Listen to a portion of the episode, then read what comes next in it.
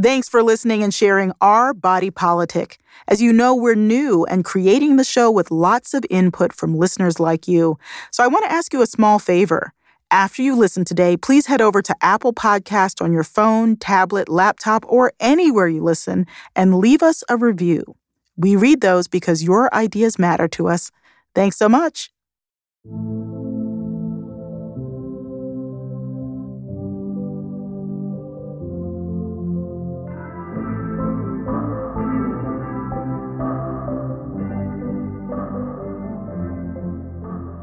This is Our Body Politic. I'm the creator and host, Farai Chideya.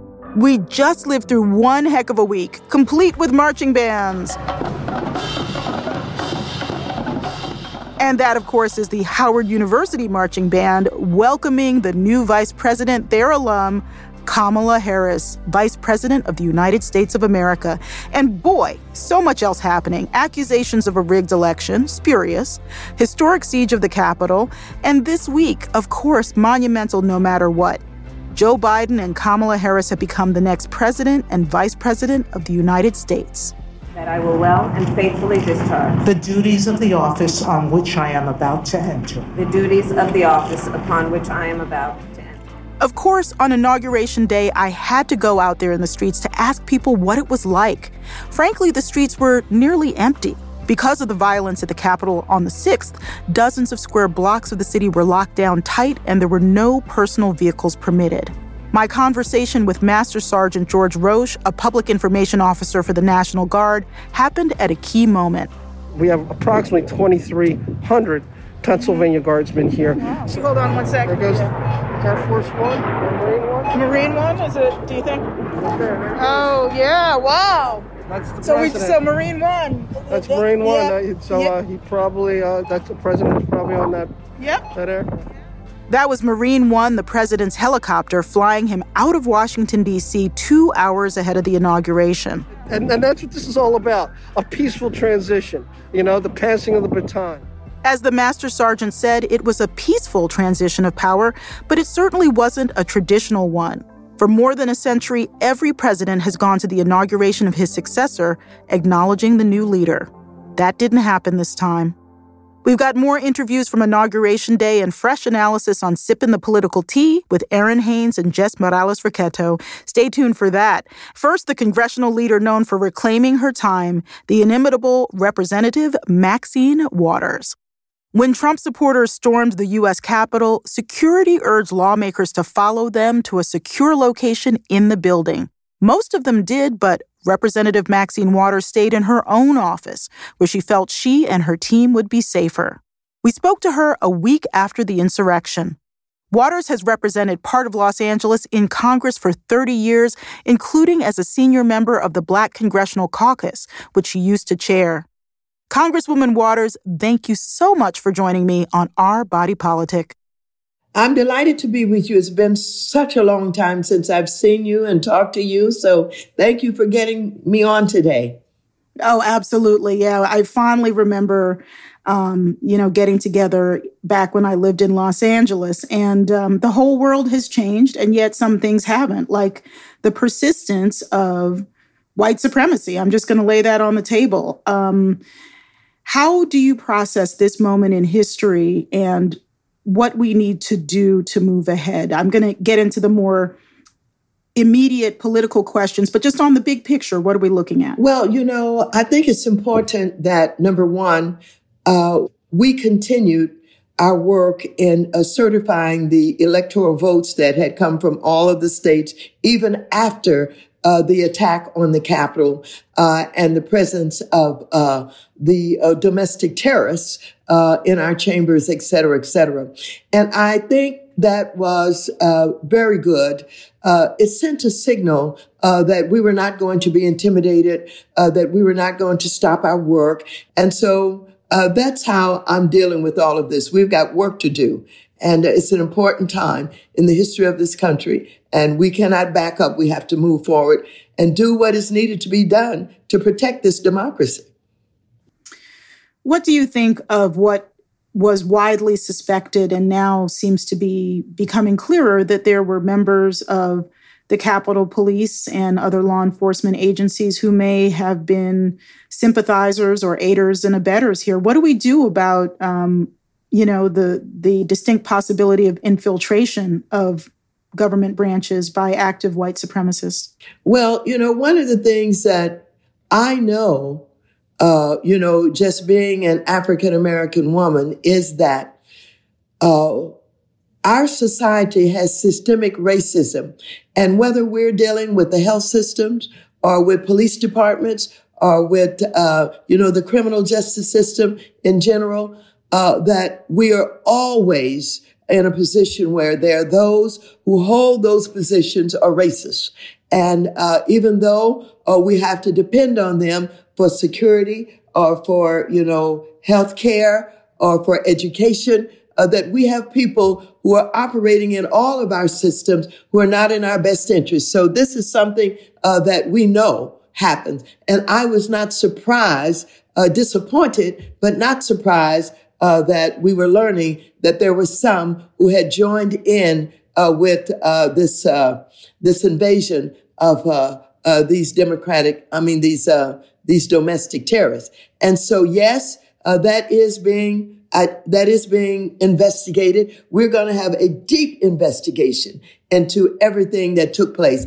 I don't know if you know, I've been telling the press uh, that I met with the Capitol Hill uh, police chief days before uh, mm-hmm. the invasion. And I talked with him for one hour on the telephone, and I was assured mm. on every question that I asked uh, that they were in control, uh, that they knew what they were doing. And so it is a, a horrible experience. It is a daunting experience. It is one that, you know, uh, the United States of America is not expected to be in this position uh, by other nations uh, who thought for sure uh, that the Capitol uh, was well secured and that this could not happen. Uh, but it did the vast majority of Republicans have not supported impeachment. Um, what options does that leave you and your party?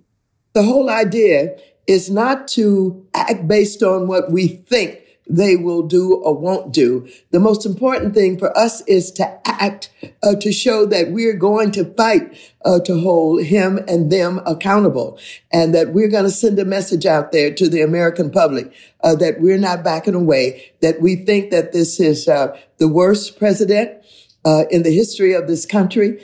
Uh, he has been divisive. he has been a deplorable president and that we're going to fight uh, to change the direction of this country with Biden and Harris? We've seen a lot. I mean, it, feels like we've lived several years just in the past few weeks, and we've seen Georgia um, go for the Democrats twice, once in the presidential election and once in the special Senate elections, and Stacey Abrams and um, the New Georgia Coalition and many other, you know, Nsé Ufot, who we who we interviewed from the New Georgia Coalition, and many others made that happen. Um, how do you feel about operating in a context where the Democrats control both houses of Congress? What are you looking forward to, and what lies ahead? Well, I am absolutely elated about what happened in Georgia. And I'm so appreciative for Stacey Abrams, who had the vision of the possibility. Not only did she run for governor and come very close to winning, and that election was stolen from her, uh, but she has fought voter suppression and she has believed in the possibility of winning Georgia. And so now we have two Georgia state senators who are coming to the Congress of the United States who will put us in a position where Kamala Harris uh, can break any tie vote uh, based on you know what we have before uh, that that body, and so we have an opportunity now uh, to do the kind of public policy that's in the best interest of all of the people of this country. And so when we're able to put on the president's desk legislation that we have not been able to pass that's going to fall in a lot of directions. As chair of the Financial Services Committee, I'm focused on not only uh, doing away with certain kind of deregulation uh, that has been pushed forward by the Republicans uh, to enhance uh, those in the hedge fund uh, and the private equity uh, operations, but I'm going to pay a lot of attention to dealing with the homeless issue in this country. Uh, I have HUD in my jurisdiction, and uh, you know we have a homelessness that is out of out of control all over this country. Uh, we're going to start by dealing with uh, a real response to COVID. And while we passed a bill, it was not good enough. We don't have enough money in there for stimulus. We don't have enough money in there for rent assistance. We don't have enough money in there for those who are unemployed. And so I think that we're going to have to start out uh, by uh, enhancing uh, that which we did uh, to make sure that we give more assistance uh, to all of those families out there that are suffering. And then I'm moving very aggressively on homelessness and housing. Uh, we've got uh, all kinds of issues that Democrats have been, you know, so interested in and been the advocates of. And now we have an opportunity of not only passage through both of these houses, uh, but, you know, signature by the President of the United States of America. What does it mean to you to see Senator Harris become Vice President elect Harris and then Vice President Harris? Well, of course, as you know, I and so many other women of color are just overjoyed uh, to see our image, uh, you know, at that level of government. Uh, to have Kamala Harris uh, to be elected vice president of the United States is not only inspiring, but it really does speak to what is possible, even though we see the difficulties and the systemic racism uh, that we're confronted with on a daily basis. When you take a look at her career, you know, coming out of California, having served, you know, as the attorney general there, uh, and, um, you know, the way that she has worked and overcome even the problems of the state of California of being elected on a statewide area and then moving into having the audacity to run for president of the United States, which put her in a position for people to see her and to learn about her and her capabilities and her talent and then be chosen uh, by Biden to be the vice president. It is a wonderful, wonderful and inspiring thing. Well, Congresswoman Waters, we are so grateful for your generous time and we wish you um, health and safety among everything else. Take good care. Well, you're so welcome and thank you. It's good to get together with you again. That was Maxine Waters, U.S. Representative from California. Coming up, Jess Morales Rocketto and Errin Haines break down what you need to know in politics right now. What folks are telling me is that, um, you know, the battle for the soul of the nation, right, is, is, is still underway.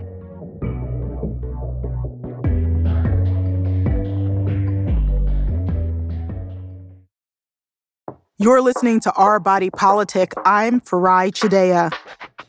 Black women are making big moves in politics in every imaginable role. Glynda Carr is a political strategist who's out to supercharge that rise. She worked as a staffer in the New York State legislature, then moved into education advocacy. In 2011, she and her friend Kimberly Peeler Allen co founded Higher Heights, an organization Glynda says is a political home for Black women. She's now the president and CEO. Hi, Glynda. Hey, how are you? I am fantastic, and I'm just so impressed with the work that you've done with Higher Heights. Give me a really granular sense of what it is that you do. When you talk about applying power, does that mean raising money? Does that mean messaging? What sorts of things are we talking about?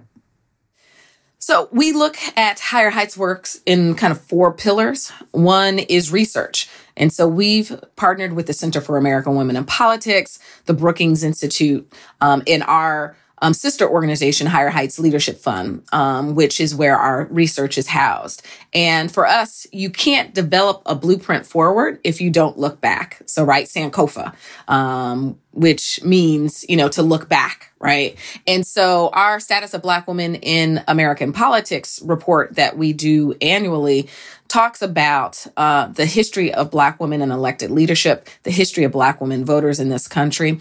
Uh, and what you find is, although we've seen incremental gains over the last 10 years since Higher Heights was founded, Black women are still un- severely underrepresented and underserved in our American democracy.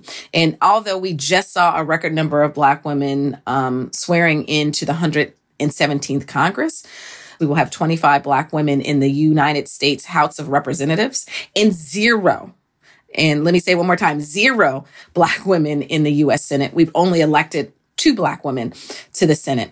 Um, we've never elected a black woman governor in our country's history. We only have black five black women serving as um, statewide executives um, we've only had 15 Black women serve in that role in our country's history. And so this research allows us um, to know where we've been where we are and to help develop a pathway forward. We also recruit, train, and support Black women to run for office. And so our hashtag Black Women Lead political webinar series allows Black women to sit in their homes across this country as they contemplate their political leadership. And that political leadership could be an activist, an advocate, um, could be someone interested in running for office. And it also provides um, training for women who are elected, who are thinking about stepping their leadership to the next level, either in their elected body or to run for higher office. Our political action committee um, endorses um, Black women running for offices um, for Congress statewide executive, and mayors of top 100 cities. And we strategically picked those three levels of offices because they're the greatest opportunities for expansion, but they're also um, offices that those candidacies may, sometimes are the hardest um, to overcome obstacles like fundraising or um, providing institutional support from many of our colleagues across the country. So it is about building this network of Black women and our allies to support our work. And then to create the environment for Black women to vote, run, win, and lead with many of our, you know, digital programmings that we've done over the years you were instrumental in helping uh, Letitia James win her run for AG of New York. Tell us, you know, the kind of work that you do with a candidate, whether it's uh, AG James when she was running, or you know, how do you support a candidate? We're particularly um, very proud of our partnership with uh, Letitia Tish James. Here's a woman that you know started as a staffer of a New York State legislature legislator um, who ran for city council, who ran for a citywide office. She's exactly the type of um, leadership and uh, the blueprint that I believe that black women across this country who are thinking about running for a local office, that is how we build the pipeline of black women leaders. And, and at the end of the day, she's a friend. She literally is a neighbor. And, you know, many of our members, because you know, we're from New York, we were excited to rally around her. Um, and that was, you know, endorsing, you know, raise funds. Many of our members hosted, um, you know, house parties for her when we used to be able to go outside. Uh, we knocked on doors, we made phone calls, um, we hit social media, we hosted, you know, um, events um, to expand her brand and to excite an electorate to vote for her. So, what's changed? You know, in the in the past decade, has it become a friendlier environment for Black women to step into leadership to get the resources, or is it just kind of sameish? Um, and and if so, how has your work evolved either way? I would say two things. We have made major strides forward. Uh, you know, 10 years ago, you wouldn't read daily articles, both in mainstream media and in many of our, um, you know, media that is targeted towards African American or towards women about Black women's political power. There is clearly a recognition about Black women's political power by the masses.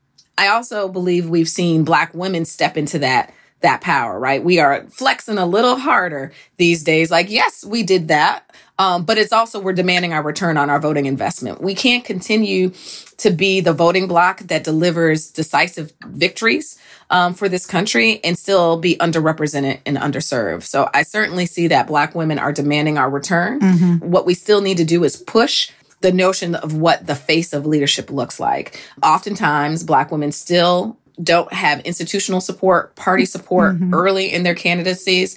And then there's still this this question around electability. If you look back um, to the Democratic primary in 2020, the women running, um, we the Democrats had the most diverse stage um, you know, during the debates uh, and the, the amount of diversity in their the, those who ran for president. But the women often were always questioned about their electability, particularly Kamala Harris. Right here is a woman who has literally run and won, you know, three levels of government, and there was a question about electability. Um, so there's a lot of work to be done. Glynda, best of luck with higher heights and you know everything that you are putting in place. Thanks so much. Thanks for having me.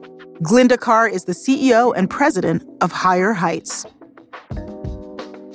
Coming up later this hour, the fact that immigration is such a high priority of the Biden administration, not just the, you know, day one um, immigration bill that, you know, he's supposed to be moving in Congress, but also a bunch of executive orders that do really important things to reverse some of the worst abuses of the Trump administration. And this was like on, you know, like hour seven of him being the president. Stay tuned for our political roundtable with contributors Errin Haines and Jess Morales Rocketto. Wednesday was Inauguration Day. It was also the one year anniversary of the first case of coronavirus in the United States. Since then, more than 400,000 Americans have died, with 24 million infected. President Biden has pledged 100 million vaccinations in his first 100 days. The administration is mobilizing the Federal Emergency Management Agency and the National Guard to ramp up vaccinations and invoking federal law to make more medical equipment. Biden announced the plan on January 14th. My fellow Americans, the decisions we make in the next few weeks and months are going to determine whether we thrive in a way that benefits all Americans. Each week on our COVID update, as we tell the story of the pandemic, we explore inequality in healthcare access based on race, gender, and income. What's emerging now is that the vaccine rollout itself is part of the big picture on health disparities. According to analysis by Kaiser Health News, in some states, white residents are being vaccinated at two to three times the rate of black residents. Here, like other areas of our society, the digital divide persists. When vaccination appointments have to be made online, those without internet access or who have trouble using online systems are at a disadvantage. People of color are more likely to get sick with COVID and more likely to get seriously ill and die. But the vaccine distribution isn't prioritizing the groups at highest risk. The persons that we're affording all of the vaccines that we have at this point are predominantly of those persons who have a higher likelihood of actually living if they were to get the infection in the first place. And that's not right. That's Dr. Ebony Hilton, a critical care anesthesiologist in Charlottesville, Virginia, on CBS 19 News. Some states like Tennessee have set aside vaccine doses for hard hit areas, and a year into the pandemic, the cost of COVID are not just physical, but mental and emotional. Next week, we'll talk about what the incoming CDC director called, quote, a behavioral health crisis that demands intervention. Sarah Eagle Heart is a member of the Oglala Lakota tribe and grew up on the Pine Ridge Indian Reservation in South Dakota. She describes herself as a social justice storyteller, and her work as an activist, author, media strategist, and producer spans a wide range of projects, including the Women's March organization that grew out of the protests at Donald Trump's inauguration in 2017. Sarah, it's great to have you with us. Yes, thanks for having me. You know, um, at Standing Rock, I interviewed Lakota elder and organizer Phyllis Young, longtime political organizer. And um, we had a conversation at the very moment that the Obama administration said that they were going to block, um, you know, the Dakota Access Pipeline, or at least call for um, renewed attention to the permitting process.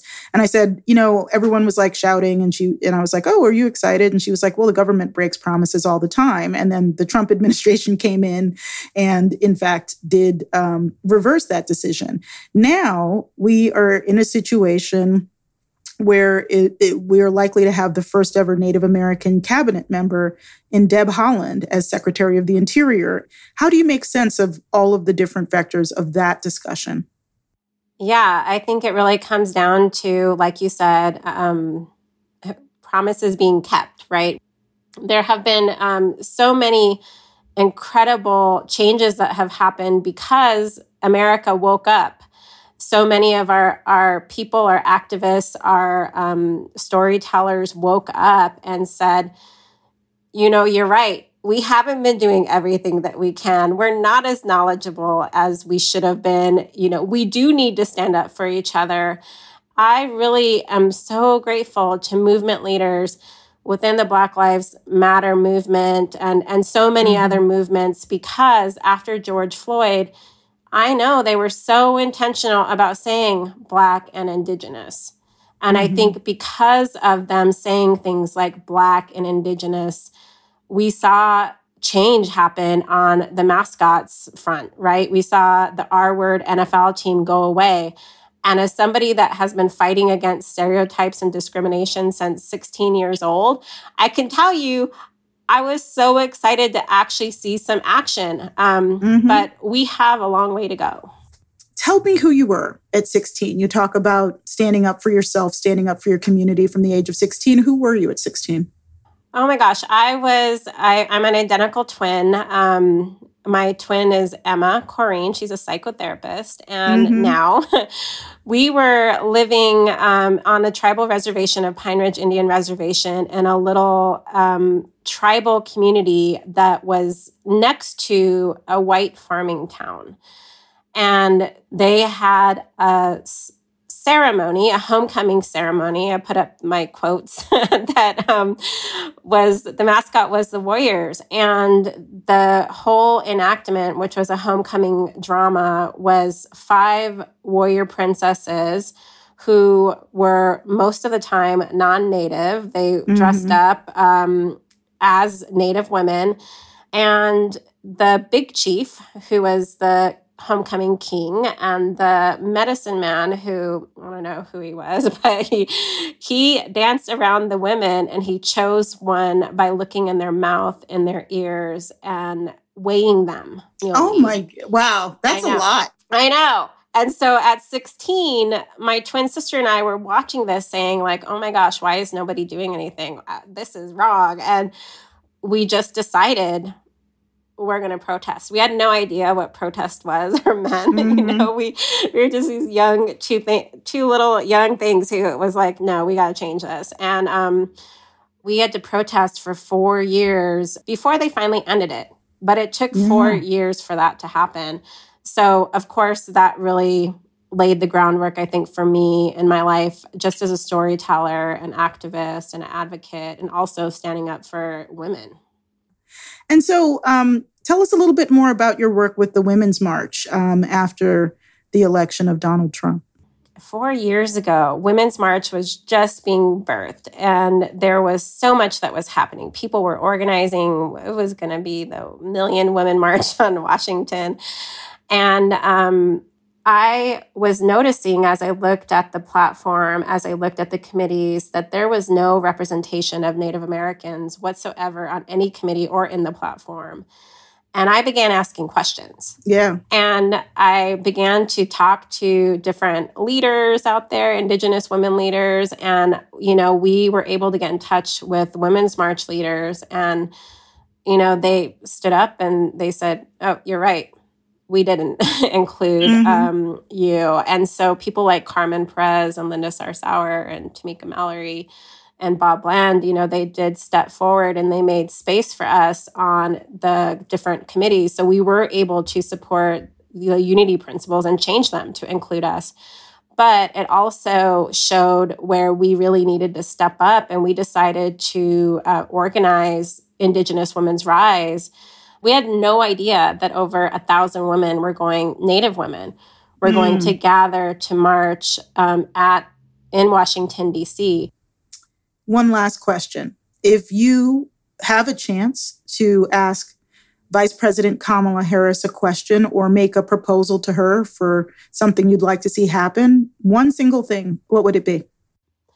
I guess I would ask uh, Vice President Kamala Harris to continue to ensure that Indigenous women are not only represented but heard within the administration, that cultural rights and that um, climate justice and sacred sites are protected. As much as I, I support um, and voted for Kamala Harris, I also know there's we have a, a long way to go too. Um, because so many tribes were, have not been happy with her um, voting record in, in California. And so I really, really, really hope and pray to see Indigenous rights, tribal rights, sovereignty, that all of that is upheld and expanded during their administration. Our people need true change right now that is meaningful and that is going to, to create um, new opportunities for our people because we just can't keep doing the same back and forth dance that so many you know generations of presidents have done with our people. Wow. That is that is a, an incredible um, exhortation and we're going to leave it there. Sarah thank you so much. Thank you so much Farai.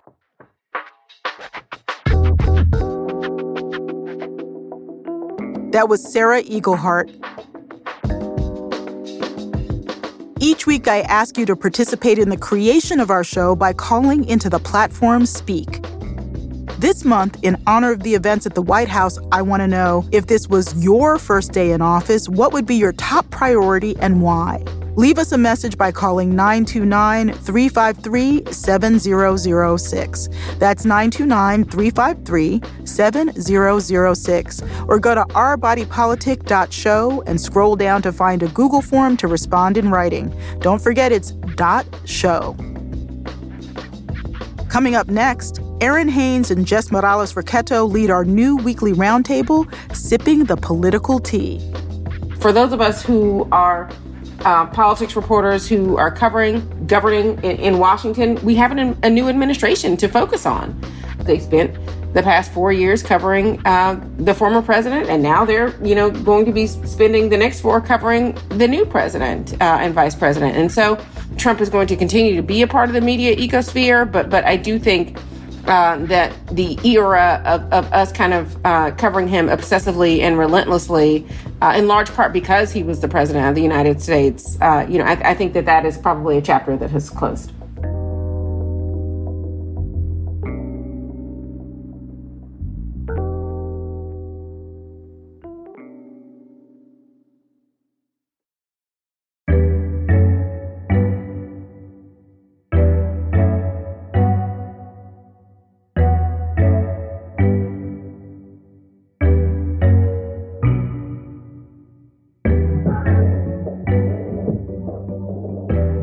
Past couple of weeks in the U.S. have been one wild ride. And here to put it all in context, we've got the second installment of our new roundtable, Sipping the Political Tea with Errin Haines, editor at large at the 19th, and Jess Morales Rocketto, civic engagement director at the National Domestic Workers Alliance.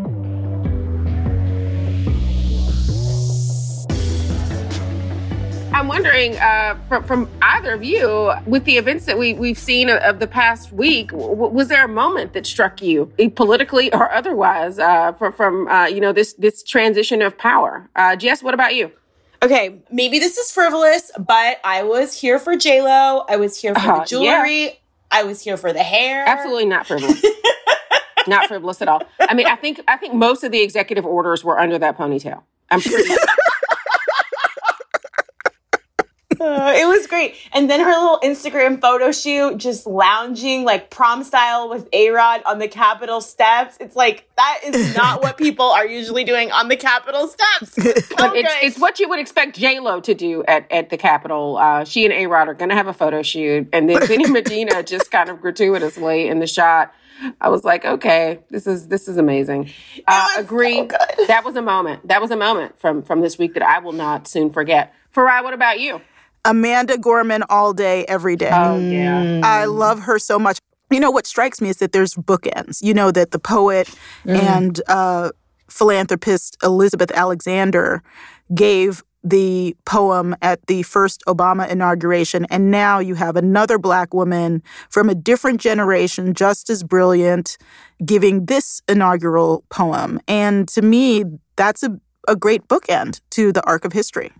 I think that's absolutely right. You know, art matters, poetry matters. And and in these types of moments, you know, I think that that kind of thing can really capture kind of the sweep of history and I think that Amanda Gorman certainly did a beautiful job of that. Absolutely. Uh, so there were reportedly more troops in Washington D.C. this week uh, for the inauguration than there were in U.S. wars in Iraq, Afghanistan, and Syria combined. Uh, you know, Farai, you're staying in the D.C. area at the moment. I- am just wondering, kind of, what it feels like to you uh, to have such heavy military presence. What was that like? You know, it was really fascinating. I um, I have never seen Washington D.C. locked down like this, and it was a huge pain and a huge cost to the city. And what I mean by that is that certain places of work were closed. A lot of people who had to go to work couldn't take the metro because it was shut down. Yeah. Like many different stations. So the impact of the largely white led domestic terrorism at the Capitol then ripples out to working class black and brown mm-hmm. people and white people who can't get to work, many of whom aren't going to get a paycheck if they don't get to work, who work jobs mm. that depend on shift work. So I think that in addition to everything else being a national security risk, violence, a COVID super spreader event, the siege of the Capitol also took money out of the pockets of working class people in the DC area.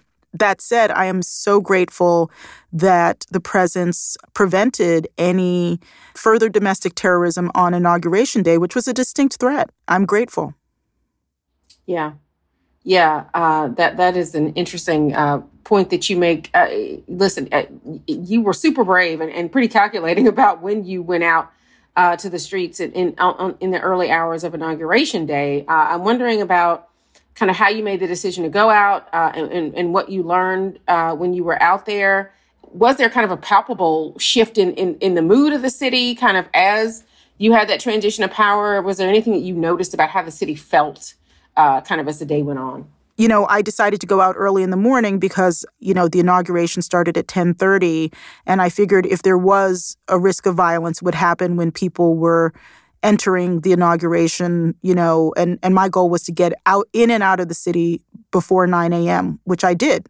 Um, and uh, the thing is, there are people who, of every race, who believe that Joe Biden is an illegitimate president. Again, that's disinformation. But I talked to two black young men who are entrepreneurs who came to sell shirts were very disappointed that the lockdown meant that they couldn't transact business and were very thoughtful. I would describe them as effectively black libertarians um, who believe in trickle down economics. And we don't have time to get into the nine and a half minutes of tape I got with them, but I, I wanted to um, play you a little bit of Cam. Because I don't really, I don't support Trump as a person. I support uh, his business ethics. You know, yeah, you know. So the public doesn't want to hear the truth. So the truth is, the truth is, made a lot of money. Truth is, as a black American, more of my black brothers and sisters had jobs during Trump's presidency than ever. So the truth is, we were making money. You know, the truth is, I started my business during Trump's presidency. You know, so I mean, it is what it is. You know, people take what they want to take from things. Mm-hmm. I'm all about you know money. You know, and, and that's what I love about field reporting is that people are not stereotypes. You know, if almost anyone of any race had seen these two brothers, they would not have said, like, black libertarian Trump supporters who believe the election was stolen. And there was also a lot of, you know, heartfelt emotion, and some people came almost to tears as they were discussing their hopes and dreams and fears for the country. And one of them was uh, Crystal DeClear. I do hope that more people can reach the American dream and my fear is that they can't. My fear is that we will continue to criminalize poverty, that we will continue to criminalize color, that we will continue to criminalize gender. And in the back, uh, you know, Crystal actually worked um, in the Obama administration. She's still, you know, working in Washington. And um, it was a windy day, so the sound's a little choppy, but you can hear the emotion in her voice. And you can also hear the sirens in the background. And one other thing we talked about was that you know, she was in her office um, in the, you know, extended Capitol area when the siege of the Capitol happened. And she said there were sirens for 15 minutes, and, and it was really emotionally hard for her to be in that space. And so I'm looking at the questions of how people like Cam and Crystal occupy the same country and come to hopefully a reconciliation about how we can move forward together despite ideological differences.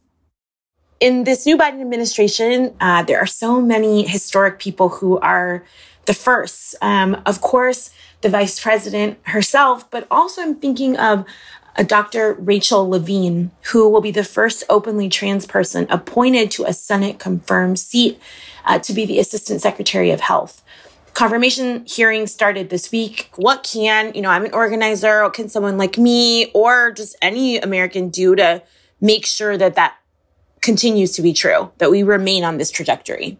Well, I will say that that you know, in talking to organizers like you, uh, you know, what folks are telling me is that um, you know the battle for the soul of the nation, right, is is, is still underway, and part of that is continuing to push for, uh, you know, the things that you worked for in, in the election. Uh, now that the folks that, that a lot of you were able to get elected are governing, right? Mm-hmm. Uh, and so keeping diversity and, and, and diverse leadership as, as part of that agenda front and center is absolutely something I hear uh, from organizers as a continued priority and, and something that they expect, uh, you know, now that they have done the work of, uh, you know, registering and turning out and campaigning and, and getting folks uh, into office that they want uh, to focus on their priorities. And that is certainly one. Mm-hmm, mm-hmm. You know, Farai, in the weeks um, following, you know, the coup attempt, it's being revealed that off duty police officers were part of the mob that stormed the Capitol building. You know, a few days before the inauguration, it was reported that 12 members of the National Guard were removed from inauguration. What can we do about the infiltration of extremist ideologies in military and law enforcement? In the Military Times uh, a few years ago, they asked, how many of you know someone who's a who's a white supremacist in the military? And I've talked to service members about it, you know, uh, and the reality is there has to be it, there has to be the opposite of don't ask, don't tell. There has to be an ask and there has to be a tell. Mm. And what makes things complicated is that, of course, the military runs on social cohesion, where you're supposed to be completely in sync with the members of your unit and the chain of command. But if you are seeing active white supremacist ideology, that's a threat to the entire military and to the entire country. Errin, I've been I've been like asking all the journalists in my in my life this because I think you all have a like a big challenge ahead of you now that Trump's out. How do you cover a former president, head white supremacist, and his white supremacist allies moving forward? Yeah, well, I mean, look, eh, you know, eh, traditionally, uh, you know, the outgoing president kind of recedes into uh, the background, you know, out of respect for his successor. Uh, you know, I don't necessarily know that that, that is going to be the case uh, with, with, former President Trump now, because he does, you know, have a substantial following uh, still, and has flirted with the idea of, of, running for president again in four years. So there there is that. Uh, but look, uh, you know, for those of us who are uh, politics reporters who are covering governing in, in Washington, we have an, a new administration to focus on. Uh, and, and I do think that that is going to be, uh, you know, the focus of uh, those kinds of folks. Uh, you know, they spent the past four years covering uh, the former president, and now they're, you know, going to be spending the next four covering the new president and vice president. And so Trump is going to continue to be a part of the media ecosphere, but but I do think that the era of, of us kind of covering him obsessively and relentlessly uh, in large part because he was the president of the United States. Uh, you know, I, I, think that that is probably a chapter that has closed. Yeah, but he's not going away. Certainly, the impact of his policies is still being felt, even though we've inaugurated President Biden. And sure, what do you think is the best course of action for kind of covering Trump's impact on this country, even when he's gone? Yeah, I, I, will say that is a continued storyline, mm-hmm. right? For for us, uh, you know, what is Trump's impact, continued impact uh, on this electorate? Mm-hmm. Right? Um, it, it's not just about what he does, but it is also about how voters are continuing to respond to him. It's also about how the Republican Party is continuing to respond yeah. to him, right? Uh, and so I, I do think uh, that it is on us to continue to report uh, that out. And, and, and if Trump ends up being a foil to, uh, you know, uh, the Biden agenda, uh, you know, kind of ha- what that dynamic looks like and, and how, um, how we can, the ways in which we can show that playing out. And I would put in a pitch for field reporting. I mean, absolutely. I'm someone who does a lot of different types of reporting, data driven reporting, historical analysis, but field reporting gives me life. And as many people have said, Trump is gone, but Trumpism isn't. And to know how alive and well Trumpism is, you have to leave Washington, D.C. and New York. Yes. And you have to leave the major cities. And you also have to disabuse yourself of the notion that Trumpism, you wanna you wanna understand how Trumpism is doing among a lot of different demographics, including people of color. Jess, I want to turn to you because um, President Biden has, has promised this sweeping overhaul of, of uh, America's immigration laws, which, which would include an eight year path to citizenship for Dreamers. Uh, I'm wondering uh, if you think that those proposals go far enough.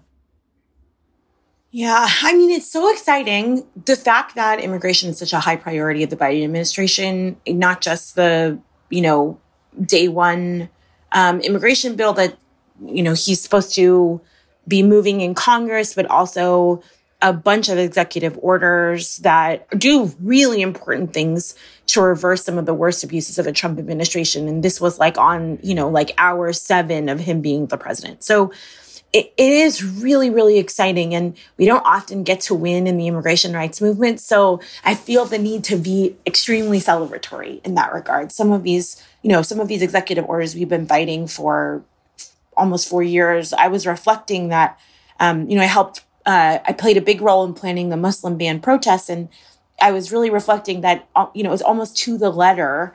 Um, four years ago, I we were getting people to go out at airports, and people were talking about you know them being spontaneous, and now here we are. The new president is signing an order that overturns like one of the you know sort of big moments of, of the resistance to Trump in the last four years. So what a difference an election makes, what a difference a few years make. But I would say there's more to do in these policies in that this is just about the introduction of US, you know, a, a, new US immigration system. We're calling for a system that is fair and humane and functional. And that really is going to take passing legislation in Congress to see real changes. A, a huge thing that happened is in the wee hours of the first day, DHS agency issued a moratorium on deportations for 100 days, which is a truly historic that's never happened before.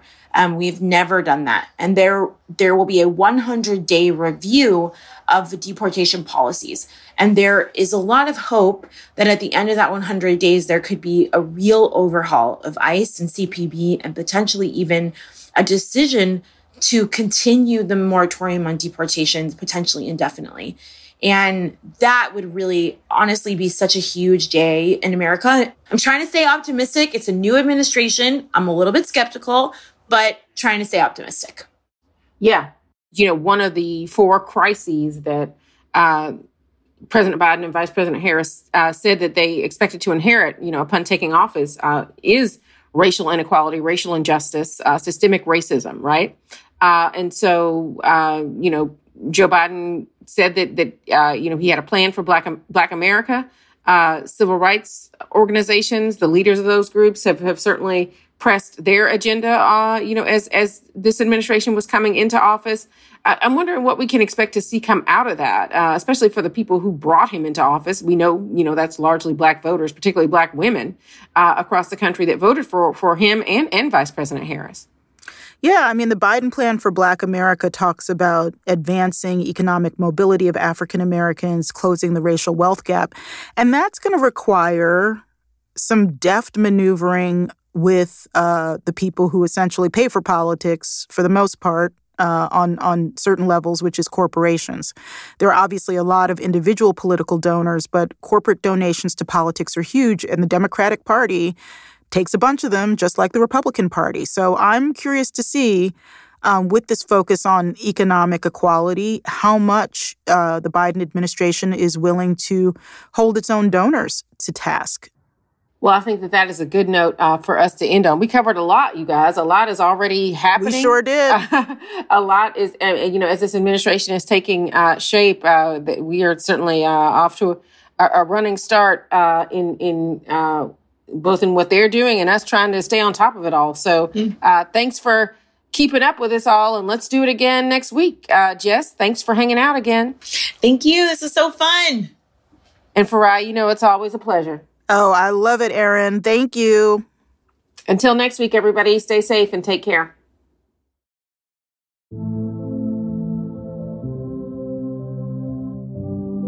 Thank you so much for joining us on Our Body Politic.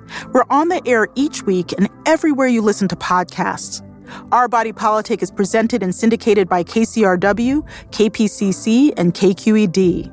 It's produced by Lantigua Williams & Co. I'm the creator and host Farai Chideya. Juleyka Lantigua Williams is executive producer. Paulina Velasco is senior producer. Cedric Wilson is lead producer and mixed this episode. Original music by Kojin Toshiro. Our political booker is Mary Knowles. Priscilla Alabi is a producer. Michelle Baker and Emily Daly are assistant producers. Production assistance from Mark Betancourt, Michael Castaneda, Sarah McClure, Virginia Laura, and Kojin Toshiro. Funding for Our Body Politic is provided by Craig Newmark Philanthropies and by the Jonathan Logan Family Foundation, empowering world changing work.